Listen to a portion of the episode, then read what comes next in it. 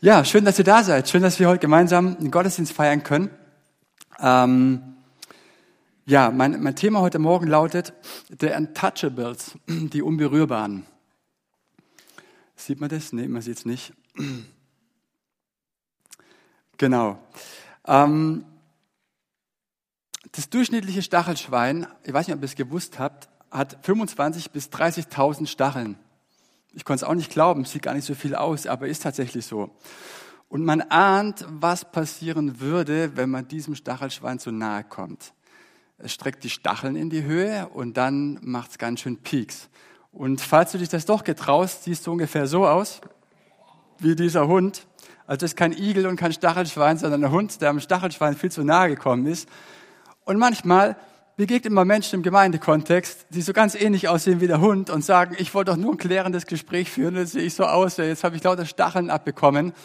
Und so ist es einfach, das zwischenmenschliche Zusammensein, es kann manchmal ganz schön Auer machen, weil wir einfach so pieksig und stachelig einfach manchmal sind in unserer emotionalen Unreife. Ähm, und trotzdem schaffen es ja die Stachelschweine, sich so nahe zu kommen, dass sie sich paaren. Also sie können sich so intim werden, ohne sich gegenseitig zu verletzen. Und ich glaube, dass es bei uns Menschen auch möglich ist. Heute Morgen möchte ich mit euch gerne über Nähe sprechen, über Nahbarkeit, über Berührung, wie wir jemandem nahe kommen können, ohne ihn zu verletzen. Und das ist ja manchmal gar nicht so einfach. Ich glaube, das wissen wir aus der Erfahrung. Ich habe diese Woche ein äh, Buch angefangen zu lesen von Peter Scazzaro, Emotional gesunde Nachfolge. Und er schreibt in seinem Buch, dass er glaubt, dass ca. 90 Prozent aller Probleme im Gemeindekontext darauf zurückzuführen sind, sozusagen auf die emotionale unreifen Verhaltensmuster der einzelnen Mitglieder. Und ich weiß nicht, ob 90 Prozent stimmen, aber ich würde ihm auf jeden Fall zustimmen, that's it, ja. Also emotionale Unreife, so lauter Menschen treffen aufeinander, die verletzt sind, die irgendwie Stacheln haben. Und dann passiert es, wie gesagt, dass man sich hin und wieder einfach wehtut. Wenn wir in den vier Lebensberichten von Jesus, den sogenannten Evangelien lesen, dann sehen wir, wie wichtig Jesus die Nähe zu Menschen war. Jesus hat sich berühren lassen. Jesus war nahbar.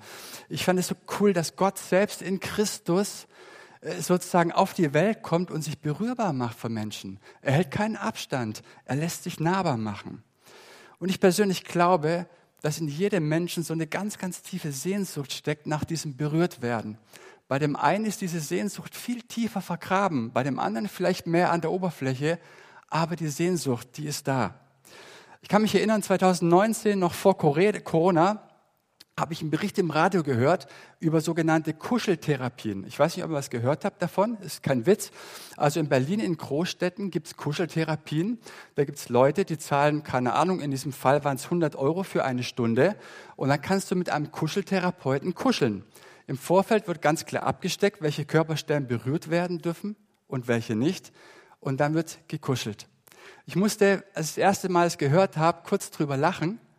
Aber dann im zweiten Gedanken wurde mir auch klar, wie ernst man das nehmen muss, dass es Menschen gibt, die so alleine sind, die so einsam sind, dass sie zum Kuscheltherapeuten gehen, um sich da von ihm berühren zu lassen und zu kuscheln.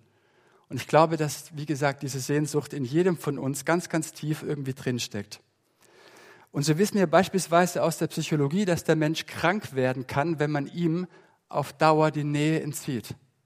Vor vielen Jahren gab es ein ziemlich makabres Experiment, das durchgeführt worden ist mit Babys. Und zwar hat man Babys die Nähe, die körperliche Nähe völlig verwehrt. Man hat sie äh, gewickelt, hat ihnen Essen verabreicht, aber jegliche körperliche Nähe entzogen. Die Folge war, sie starben. Wie gesagt, ziemlich makaber das Experiment. Jemand hat mal so schön gesagt, dass er glaubt, dass man Menschen aus der Ferne beeindrucken kann, aber aus der Nähe beeinflussen wir sie. Ich finde es cool. Du, du kannst Menschen wirklich nur beeinflussen aus der Nähe, aus der Entfernung kannst du ihn beeindrucken. In der Bibel gibt es die Geschichte eines Mannes, der mit einer schrecklichen Krankheit infiziert war. Niemand ging in seine Nähe, geschweige denn fasste ihn an. Aber dann kam jemand und berührte ihn. Es geht in dieser Geschichte auch um eine Welt, die mit einer schrecklichen Krankheit infiziert war, nämlich die Sünde. Aber Gott berührte diese Welt. Er hielt keinen Abstand. In dieser Geschichte geht es nicht nur um eine Welt, es geht nicht nur um einen Menschen, von dem ich gleich berichten werde. Es geht auch um uns, um dich und mich und um unsere Unberührbarkeit. Der Mann in der Geschichte hatte Lepra. Das seht ihr hier auf dem Bild. Haltet diese Kuscheltherapie. Ich vergesse immer meine Präsentation, ich rede so schnell. Lepra oder Aussatz. Wie war damals die Lepra-Krankheit bis heute? Wie sieht das aus? Lasst uns mal eine kurze gedankliche Exkursion zu dem Aussatz oder zur Lepra machen. Die ersten Anzeichen dafür waren Gefühl der Lethargie und Schmerzen in den Gelenken und relativ bald machten sich solche verfärbte Knoten, die ihr seht, und Flecken des Gesichts des Opfers unkenntlich. Wenn die wunden Stellen Geschwüre bildeten, eiterten die und manchmal platzten die auf und der Gestank, der war unerträglich. Auf den Stimmbändern bildeten sich Geschwüre und diese Geschwüre machten die Stimme des Betroffenen heiser und rau. Ich schätze mal, dass man so einen Leprakranken bei einer Kuscheltherapie abgelehnt hätte. Und kennzeichnend für die Krankheit war auch der Verlust des Tastsinnes und des Schmerzempfindens. Von Mutter Teresa, die damals in Indien, in Kalkutta wirkte, wurde beispielsweise berichtet, dass an schlafenden Leprakranken so Nagetiere sich dran machten, zum Beispiel Ratten, und irgendwie an den Extremitäten nagten. Und so kann es dann, oder ist vorgefallen, dass du morgens aufstehst und denkst, hup, wo ist mein Zeh hin? Und die Ratte daneben schmatzt und frisst dort ein Zeh. Deswegen hat man Menschen abgestellt, die Wache nachts gehalten haben. Schon das erste Anzeichen von Lepra wurde damals als Todesurteil gewertet. Man hat die Menschen in eine Leprakolonie gesteckt, weit außerhalb der Stadt. Äh, man sieht es in Deuteronomium, beispielsweise im fünften Buch Mose ist das alles geschildert. Lepra war hoch ansteckend. Niemand wollte in Berührung mit diesen Menschen kommen. Der Aussätzige musste, wenn er Menschen begegnet, schon von der Ferne rufen, unrein, unrein, um auf sich aufmerksam zu machen. Die Leprakranken haben in absoluter Isolation gelebt. Niemand wollte mit diesen Menschen irgendetwas zu tun haben. Und, und stellt euch mal vor, wie das ist, nie mehr im Leben berührt zu werden. Nie mehr. Ich kann mir vorstellen, nie mehr eine Umarmung, eine Berührung von meinen Kindern zu bekommen. Es muss schrecklich sein. Es muss für die Menschen damals schrecklich gewesen sein. Und Lepra war nicht nur eine körperliche Krankheit, sondern Lepra trug auch so ein moralisches Stigma in sich. Lepra galt als Fluch Gottes. Und aus dem jüdischen Ursachen-Wirkungsprinzip oder Denken galt hervor, also wenn du Lepra hast, musst du irgendwie eine schreckliche Sünde, irgendeinen Bockmist musst du vollbracht haben, dass du diese Krankheit eben hast. Wie radikal, oder? Leprakranke, wie gesagt, waren nicht nur unrein, sondern die waren selber schuld dran. Aber was ich so unfassbar finde, ist, dass Gott mit diesen Menschen, mit diesen geknechteten und geplagten Menschen, einen ganz anderen Plan hatte. Und genau aus diesem Grund erzählt uns das Markus-Evangelium folgende Geschichte und ich lade euch ein, mitzulesen. Jetzt. Einmal kam ein Aussätziger zu Jesus, warf sich vor ihm auf die Knie und flehte ihn an, wenn du willst, kannst du mich reinmachen. Von tiefem Mitleid ergriffen, streckte Jesus die Hand aus und berührte ihn. Ich will es, sagte er, sei rein. Im selben Augenblick verschwand der Aussatz und der Mann war geheilt. Jesus schickte ihn darauf sofort weg. Mit aller Entschiedenheit ermahnte er ihn, hüte dich, mit jemand darüber zu sprechen. Geh stattdessen zum Priester, zeig dich ihm und bringe für deine Reinigung das Opfer dar, das Mose vorgeschrieben hat. Das soll ein Zeichen für sie sein. Der Mann ging weg. Doch er fing sofort an, überall zu erzählen, wie er geheilt worden war. Bald war die Sache so bekannt, dass Jesus in keine Stadt mehr gehen konnte, ohne Aufsehen zu erregen. Soweit zu dieser Geschichte. Diese Leprakrankheit könnte man vielleicht auch sagen, steht sinnbildlich für jede andere Krankheit in unserem Leben. Vor einigen Jahren habe ich die Geschichte gelesen von einem Pastor in den Staaten. Ne? Er schrieb so, wie er eines Tages einen Anruf bekommen hat von seiner Frau, von einer Frau in seiner Gemeinde, mit der Bitte, ihren Bruder im Krankenhaus zu besuchen. Und der Pastor hat sich gewundert, weil die Frau nie was von dem Bruder erwähnt hat. Und als er dann im Krankenhaus war, wurde auch relativ schnell klar, warum. Der Mann, der Bruder von dieser Frau, war schwul, hatte sich mit AIDS infiziert und lag jetzt im Sterben. Er hat ein Jahr lang jeglichen Kontakt zu seiner Familie vermieden, weil er sich geschämt hat. Und seine Familie hat sich für ihr Mitglied geschämt. Seine Eltern haben ihn ein paar Mal besucht, aber haben ihm jegliche Berührung verweigert. Die Frau, die ihn also zur Welt gebracht hat, weigerte sich in der wohl wichtigsten Zeit seines Lebens, in der er wohl am meisten eine Berührung gebraucht hatte, ihren Sohn zu berühren. Und nach dem Tod ihres Sohnes war das Hauptanliegen der Eltern das, dass ja nicht rauskommt, dass die öffentliche sozusagen die Todesursache als AIDS dargestellt wird. Sie haben sich geweigert, auch dieses Wort nur im, im entferntesten auszusprechen. Und so starb der Mann, ohne von seiner Mutter oder von seinem Vater noch eine Berührung erfahren zu haben. Richtig crazy. Wisst ihr, zur Zeit Jesu verfolgten die religiösen Leiter und Führer auch so eine Art Strategie der Isolation. Leprakranke, Heiden, Zollernehmer, Prostituierte, kranke Menschen, die sollte man meiden wie die Pest. Und es gab, es kein Witz, eine kleine Gruppe von Rabbis, die man die Blutenden und Zerschundenen nannte. Sie haben sich unter anderem dazu verpflichtet, eine Frau nicht mal anzuschauen. Und für sie war es sozusagen die beste Möglichkeit, Lustgefühle zu unterdrücken, indem sie wegschauen. Wenn Sie zum Beispiel jetzt unterwegs waren auf der Straße und im Augenwinkel die Gefahr war, oh, da nähert sich jetzt eine Frau, haben Sie sofort weggeschaut und die Folge war, dass Sie gegen Menschen, gegen Gegenstände oder Hauswände liefen und sich dabei eine blutende Nase holten beispielsweise. Daher der Name die blutenden und zerschundenen Rabbis. Ich finde es witzig. Ich meine, ich erzähle euch nichts Neues, wenn ich sage, dass wir es heutzutage auch mit so einer gewissen Art von Lepra zu tun haben. Und ich rede nicht von Corona. Ich rede nicht von Corona. Die ganze Predigt übrigens nicht von Corona. Wenn wir ehrlich sind, waren ja die Corona-Maßnahmen für uns nicht neu, oder? Ich meine, das, das Abstand halten, das Meiden von Personen, das haben wir schon vorher gemacht. Da war Corona nicht neu. Wir schließen gerne Menschen aus unserem Leben aus, grenzen uns von ihnen ab oder selbst machen wir uns unberührbar. Lassen keine Nähe zu, weil wir Angst haben, wir könnten vielleicht die Kontrolle verlieren immer schön Herr der Lage sein, indem ich andere Menschen von mir distanziere. Oder weil wir Angst davor haben, nochmal unser Herz zu öffnen und dann verletzt zu werden. Diese Angst, die ist verständlich, aber die hat schreckliche Konsequenzen. Und diese Konsequenzen beschreibt C.S. Lewis, ein christlicher Autor in seinem Buch, was man Liebe nennt. Und lehnt euch mal zurück und, und, und hört mal zu, was er hier sagt. Auszüge hier sind vorne rangebeamt. Zu lieben bedeutet, sich verletzlich zu machen. Lieben Sie irgendetwas und Sie werden feststellen, dass Ihr Herz Schmerz empfindet, wenn nicht sogar gebrochen wird.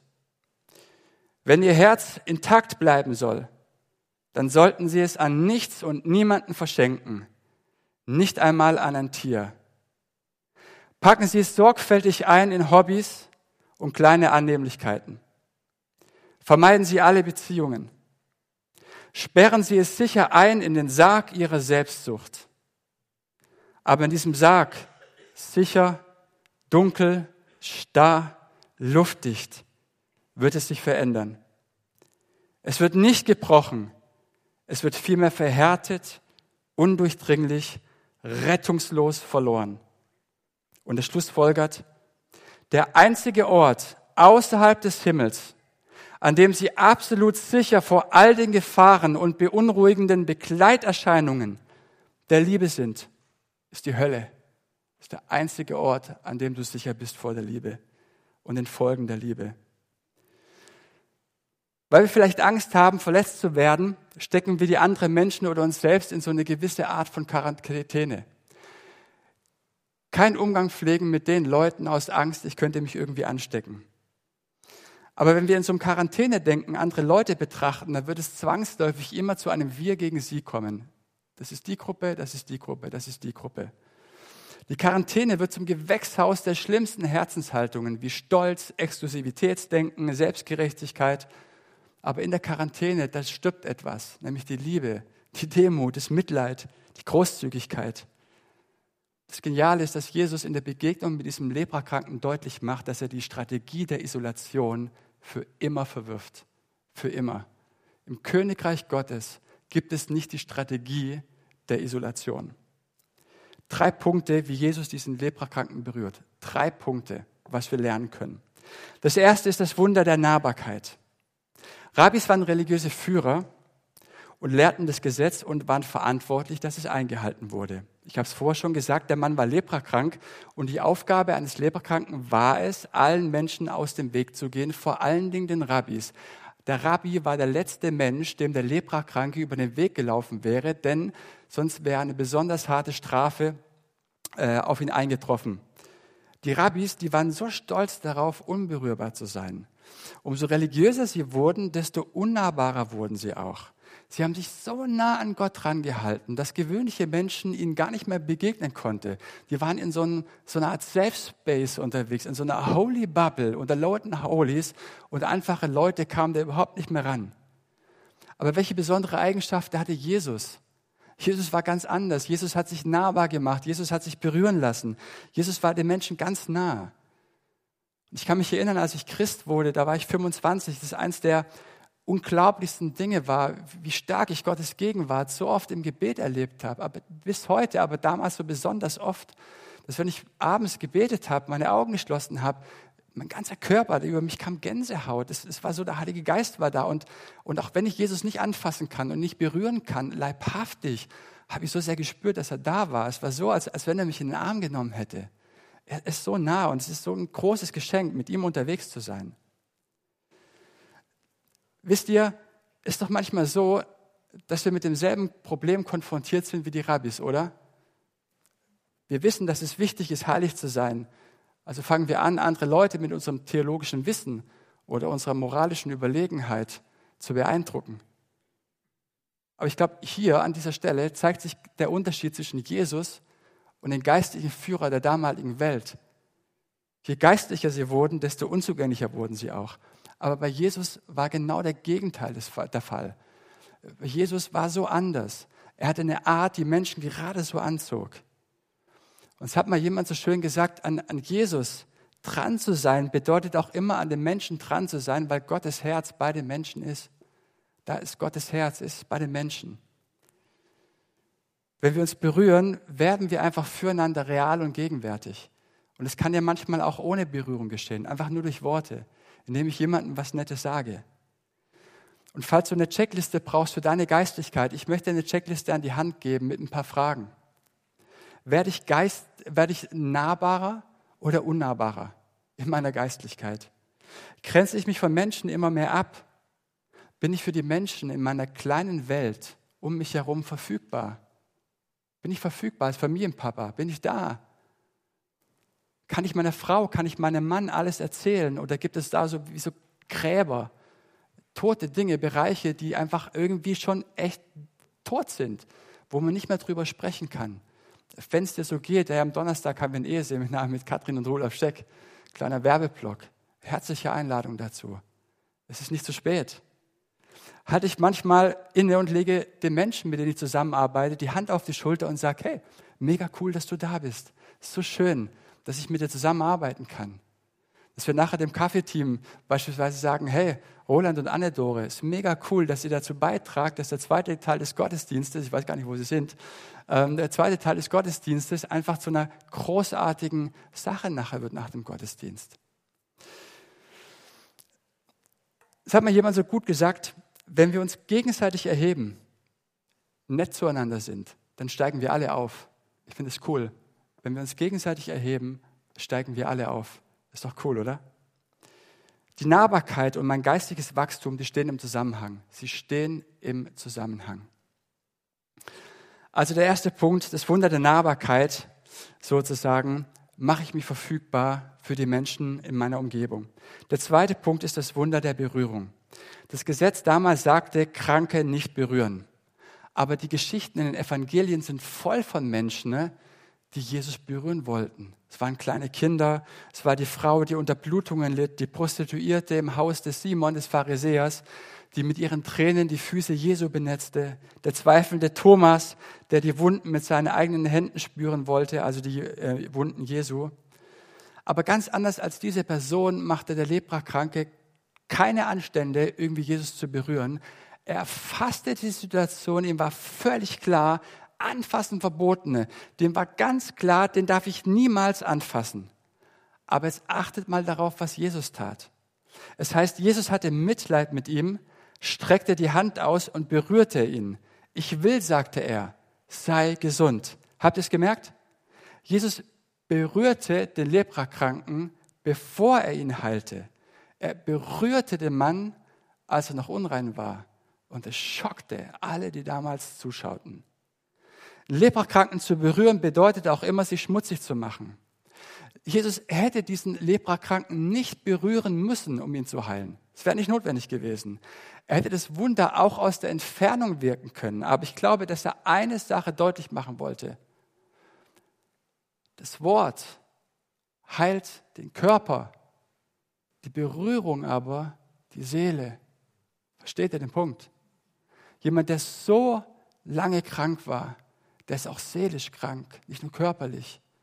Das Wort heilt den Körper, die Berührung aber die Seele. Ich bin der festen Überzeugung, dass es Menschen in unserem Umfeld gibt, die so eine Berührung brauchen. Vielleicht sitzt der Mensch gerade neben dir. In der Welt voller Ansteckungsgefahren haben wir natürlich in den letzten zwei Jahren gelernt, Abstand zu halten, Distanz halten. Wenn wir jemanden, der leidet, vielleicht zu nahe kommen, könnten wir am Ende auch infiziert werden. Aber ich glaube, nur wenn wir Menschen so nahe sind, dass wir seinen Schmerz spüren können, sind wir ihm auch nahe genug, dass er unsere Liebe spüren kann. Es gibt ja so Porzellanläden, in denen sehr kostbares und teures Porzellangeschirr steht. Und überall steht die Aufschrift drauf, äh, Aufschrift drauf, bitte nicht berühren. Und man stellt sich vor, was passieren würde, wenn eine Horde Kinder drin spielen würden, was alles zu Zerbruch gehen würde. Man kann vielleicht so im Bilde sprechen, dass wir jeden Tag durch Gottes Porzellanladen trampeln. Jeden Tag bestätigen wir Objekte, die für ihn von unschätzbarem Wert sind. Und das sind Menschen. Jeder Einzelne trägt ein Preisschild auch wenn wir dieses Schild nicht sehen können. Leprakranke, AIDS-Patienten, Kinder, Senioren, kluge, dumme, heilige, Prostituierte, alle tragen Preisschild und auf diesem Schild steht das Leben meines Sohnes. Das ist der Preis. Dein Wert als Mensch ist so hoch, wie der Preis hoch war, den Gott am Kreuz durch seinen Sohn Jesus geopfert hat. Das ist dein Wert, das ist unser Wert. Die Frage ist, achten wir den Wert derer, die wir berühren? Zugegeben, es gelingt manchmal besser und manchmal schlechter. Aber achten wir den Wert derer, die wir berühren, mit denen wir so im Alltag rumhängen oder auch bei uns in der Gemeinde. Wenn du die Hand nach dem Unberührbaren dieser Welt ausstreckst, erklärst du dich gleichzeitig immer bereit, auch Schmerzen zu ertragen. Immer. Das geht einher. Es geht gar nicht anders. Und weißt du, Gott hat auch so einen Porzellanladen. Aber sein Laden ist voll mit zerbrochenen Vasen, auf denen die Aufschrift steht, bitte berühren. Bitte berühren. Bitte keinen Abstand halten. Bitte nahe kommen. Bitte mich einfach mal in den Arm nehmen. Bitte mir einfach mal was Nettes sagen. Was meint ihr, wie viele Menschen sich danach sehen, unter, dieser, unter diesem harten Kern einfach diese, dieses berührt werden? Nur wenn wir Menschen in der Gebrochenheit berührt werden, dann glaube ich, können sie auch geheilt werden.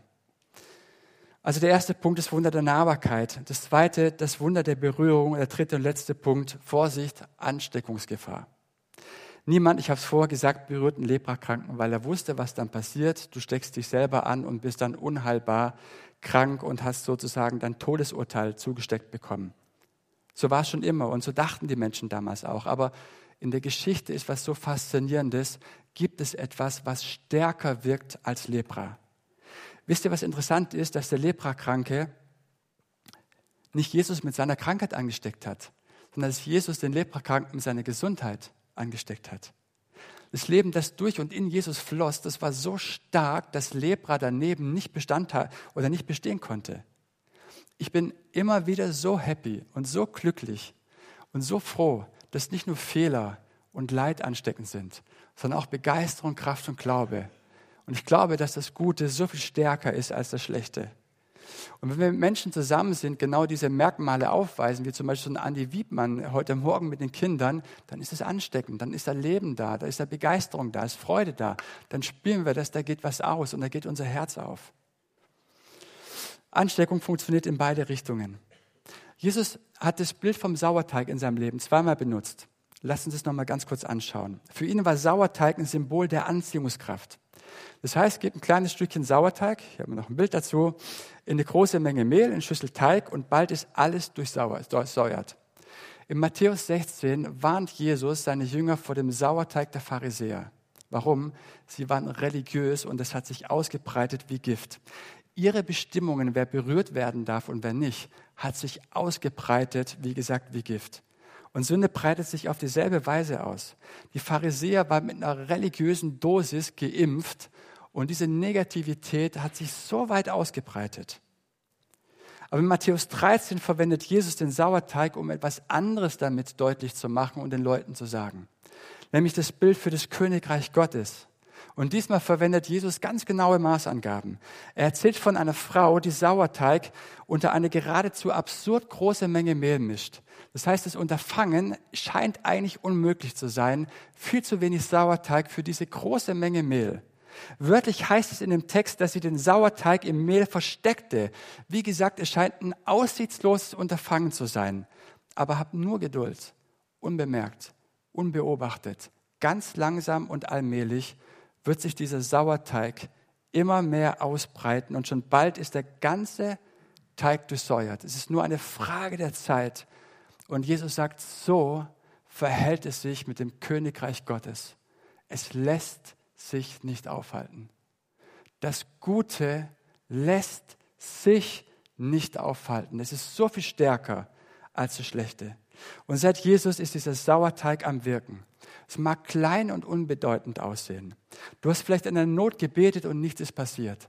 Vielleicht trifft sich irgendwo eine Gemeinde, eine kleine Gemeinde, irgendwo in der Großstadt in einem heruntergekommenen Bürogebäude und betet für neue Räumlichkeiten. Vielleicht ein Missionar, der irgendwo in China ist, im Untergrund betet und Angst hat um sein Leben. Vielleicht eine Hauskirche, die sich irgendwo trifft, eine Gruppe, die für eine kleine Ecke der Welt betet. Es wirkt auf den Anfang hin, wenn du anfängst zu beten, wie so ein ganz, ganz mini-Klumpen Sauerteig. Aber warte ab, hab Geduld, hab Vertrauen. Schon bald wird sich dieser Sauerteig auswirken und wird den ganzen Teig durchsäuern. Wisst ihr, ich glaube, das Geheimnis eines wahrhaft geistlichen Lebens besteht darin, sich nicht von der Sünde und vom Leid zu isolieren. Das wäre auch unmöglich, das könnten wir nicht, gerade als Christen. Wir haben den Auftrag. Ich glaube, das Geheimnis besteht darin, so mit dem Leben Jesu erfüllt zu sein, dass wir die Welt mit dem Geist Gottes anstecken und keine Angst zu haben müssen, dass wir oder die Welt uns infiziert mit der Sünde oder mit irgendwas anderem. Wisst ihr, was für mich so faszinierend ist? Dieser ehemalige Leprakranke hatte nun einen positiven Erreger an sich. Der war so stark, dass er nichts dagegen tun konnte. Jesus wies ihn an, ganz scharf, erzähl niemanden davon, aber mach das mal. Wie? Wenn du so berührt worden bist, wenn du so geheilt worden bist, ist unmöglich zu schweigen von dem, was Jesus getan hat. Und das, der Bericht sagt uns am Ende, dass dieser, dieses Berührtwerden, dieser Virus sich ausgebreitet hat wie so ein Grippe, Grippevirus. Und schon bald aus der ganzen Gegend kamen Leute zusammen, um zu schauen, was da passiert ist. Was war passiert mit diesem Mann? Sein Becher war übergelaufen. Das ist unfassbar. Das ist unfassbar. Das Positive ist so stark. Ihr Lieben, ich möchte zum Schluss noch eine Geschichte erzählen, die das Ganze einfach abrundet. Floyd McClang, ich weiß nicht, ob ihr ihn kennt, christlicher Autor und Pastor, ein, toller Evangelist, der weit, weit unterwegs war, hat jahrelang in Amsterdam, in Holland, im Rotlichtviertel missionarische Arbeit betrieben. Er war mit einem Team immer wieder in einem Café und ähm, was heißt Café? Das war eine Table Dance Bar. Da hingen also die übelsten und dunkelsten Gestalten ab. Auch viele Prostituierte, die kamen nach Feierabend mitten in der Nacht in, in die Kneipe. Und sie hatten zu einer Prostituierten eine relativ gute Beziehungen aufgebaut und haben immer wieder gesprochen, sich auch immer wieder getroffen. Und eines Nachts redeten sie über, darüber, was eigentlich so das Schönste wäre, was, was diese Frau jemals hätte erleben wollen. Was wäre das Schönste? Und sie sagte, das Schönste, was jemals jemand tun könnte für mich, wäre, wenn jemand eine Geburtstagsparty für mich ausrichtet. Meine Kinder haben mich, meine Eltern haben mich früh weggegeben. Ich bin im Heim aufgewachsen, bin relativ schnell auf dem Straßenstrich gelandet. Niemals in meinem Leben hat irgendjemand für mich eine Geburtstagsparty ausgerichtet. Das Schönste wäre, wenn jemand eine Geburtstagsparty für mich schmeißt. Und das Team brachte in Erfahrung, dass diese Frau drei Wochen später tatsächlich, tatsächlich, Geburtstag hat. Und sie beschlossen also, diese Party für sie auszurichten in dieser Table Dance Bar. Ganz üble Typen da an der Theke und so, auch der Wirt und sowas, ja. Und die Frau hat an diesem besagten Tag am Geburtstag Feierabend, es war so circa um halb drei, sie kommt in diese Kneipe, in diese Table Dance Bar rein und die Leute, ein Teil von der Kneipe, singen also, begrüßen sie mit Kerzen, äh, mit, mit Wunderkerzen, singen Happy Birthday und haben eine Torte für sie gemacht. Und die Frau war so berührt, weil es das Schönste ist, was jemals jemand für sie getan hat. Also schnappt sie die Torte und rennt raus. Und die Leute rufen und sagen, hey, bleib hier, die Torte ist doch für uns, ja, du kannst doch jetzt nicht weggehen. Und sie sagt, ja, ich weiß, normalerweise teile ich auch ganz gerne. Aber ich muss diese Torte nach Hause bringen. Ich kann sie mit niemandem teilen. Ich esse sie auch nicht. Aber ich lasse sie bei mir zu Hause verschimmeln. Aber ich will mich daran erinnern, dass es das Schönste ist, was jemals für mich getan hat. Die Frau rennt also raus, geht nach Hause und die Menschen da drin waren so berührt und viele fangen an zu weinen. Und Floyd McClung, also dieser Pastor, begann anzufangen, das Evangelium zu verkünden. Und diese Typen da an der Bar, diese dunklen Typen, auch der Wirt, die wurden richtig sauer und fangen an, ihm ins Wort zu fahren. Sagen, hey, was soll das? Warum fängst du hier an zu predigen? Was seid ihr eigentlich für eine Kirche? Schreit er so hinterher. Und der Pastor sagt, wir sind eine Kirche, die nachts um halb drei für Prostituierte Geburtstagsparty schmeißen.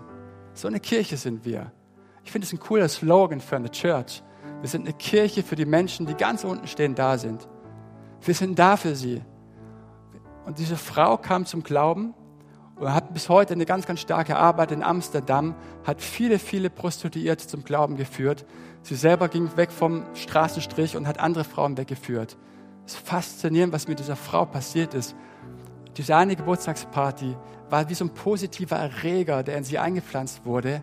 Und sie konnte nicht schweigen. Auch ihr Becher war übergelaufen. Und, und darum geht's. Darum geht's, mit diesem positiven Erreger infiziert zu sein. Und das wünsche ich uns von ganzem, ganzem Herzen. Wirklich von Herzen wünsche ich uns das, dass wir hier in der Albkirche uns mehr von diesem positiven Erreger anstecken lassen. Begeisterung, Kraft, Liebe, Glaube, das, das macht was mit unseren Herzen. Es macht was mit uns. Es macht was mit unserer Gemeinschaft, total. Aber es ist auch immer wieder eine Entscheidung, sich davon berühren zu lassen. Und das Einzige, was du tun kannst, ist einfach immer wieder zu bitten, dass Gott dir eine Begegnung schenkt, eine aufrichtige, ehrliche, tiefe Gottesbegegnung. Das gibt dir diesen Erreger. Du kannst dich dazu nicht entscheiden und sagen, okay, jetzt bin ich positiv. Das funktioniert nicht, nicht so. Diese Ansteckungsgefahr, begegnet dir immer dann, wenn Menschen dir begegnen, die selber mit diesem Erreger infiziert worden sind und selber sagen, hey, ich berühre dich, ich entscheide mich dazu, dich zu berühren. Oder du selbst in deiner harten Schale und deinem harten Kern sagst, ich entscheide mich dazu, dass Gott mich berühren darf. In meiner Gebrochenheit, in meiner Dunkelheit, in meiner Traurigkeit, in meiner Bitterkeit, in meiner harten Schale, in meinem Zorn. Ich entscheide mich dazu, Gott, dass du mich neu berühren darfst. Du begegnest das möchten wir jetzt einfach tun. Wir möchten eine kurze Zeit noch haben, während Annika weiterspielt, dass wir mit Jesus ins Gespräch kommen. Ich möchte einfach noch beten gleich. Wir bitten, dass Jesus uns berührt. Es braucht diese Begegnung, dass wir infiziert werden mit diesem positiven Erreger. Das Positive ist so viel stärker als das Negative, so viel stärker. Wir wollen hier eine Gemeinde sein, eine Kirche sein, in der Menschen reinkommen und infiziert werden mit diesem positiven Erreger. Macht ihr mit? Yes. Ich bete noch. Jesus, ich danke dir von ganzem Herzen, dass das Leben von dir ausgeht, wirkliches Leben ist. Es ist Kraft, es ist Begeisterung, es ist Glaube und deine Liebe befähigt. Und es tut so gut, dir immer wieder neu zu begegnen. Wenn wir deine Gegenwart sind, dürfen wir erleben, wie sehr du uns liebst und wie nahe du uns wirklich bist. Und Herr Jesus, wir brauchen immer wieder diese Berührung von dir. Vielleicht bete ich das auch für uns Männer ganz besonders, die wir vielleicht glauben, hart sein zu müssen, stark sein zu müssen, alles im Griff haben zu müssen. Herr, dir können wir nichts vormachen, wir haben es nicht im Griff. Das gilt auch für die Frauen, das gilt für uns alle. Wir haben es nicht im Griff. Und das Schöne ist, wir müssen es auch nicht im Griff haben, weil du uns im Griff hast. Und ich danke dir, dass du uns neu begegnen möchtest, anstecken möchtest mit einem positiven Erreger. Dieser Erreger kommt aus dieser Begegnung mit dir, aus dieser echten und tiefen Gottesbegegnung, wie diese Gelähmte, wie diese Prostituierte. Sie haben nicht damit gerechnet, aber du bist ihnen begegnet. Und aus der Begegnung heraus, diese Begegnung hat ihr Leben verändert. Und ich weiß jedes Mal, wenn ich bei dir war, jedes Mal, wenn ich meine Sorgen, meine Nöte, meine Ängste, meine Bitterkeit, meine Traurigkeit, alles, was mich belastet, hier gebracht habe, dann wusste ich, ich gehe verändert zurück. Auch wenn es nicht unbedingt spürbar ist. Ich gehe verändert zurück. Wer bei dir war, geht immer verändert zurück. Er, er kommt nicht mehr als derselbe Mensch zurück. Und es tut so gut, dir zu begegnen. Und so begegnet du uns. Danke, dass wir unser Leben dir anvertrauen dürfen. Sagen dürfen, ich übergebe dir mein Leben. Ich vertraue dir mein Leben an. Ich lade dich in mein Leben ein. Bitte berühre mich. Bitte berühre du mich, Herr. Und ich danke dir, dass du uns berührst, dass du uns nah bist und uns begegnest. Amen. Ihr Lieben, lasst uns noch ein, zwei Minuten in dieser Stille bleiben. Und ich wünsche dir von Herzen, mit diesem positiven Erreger berührt zu werden.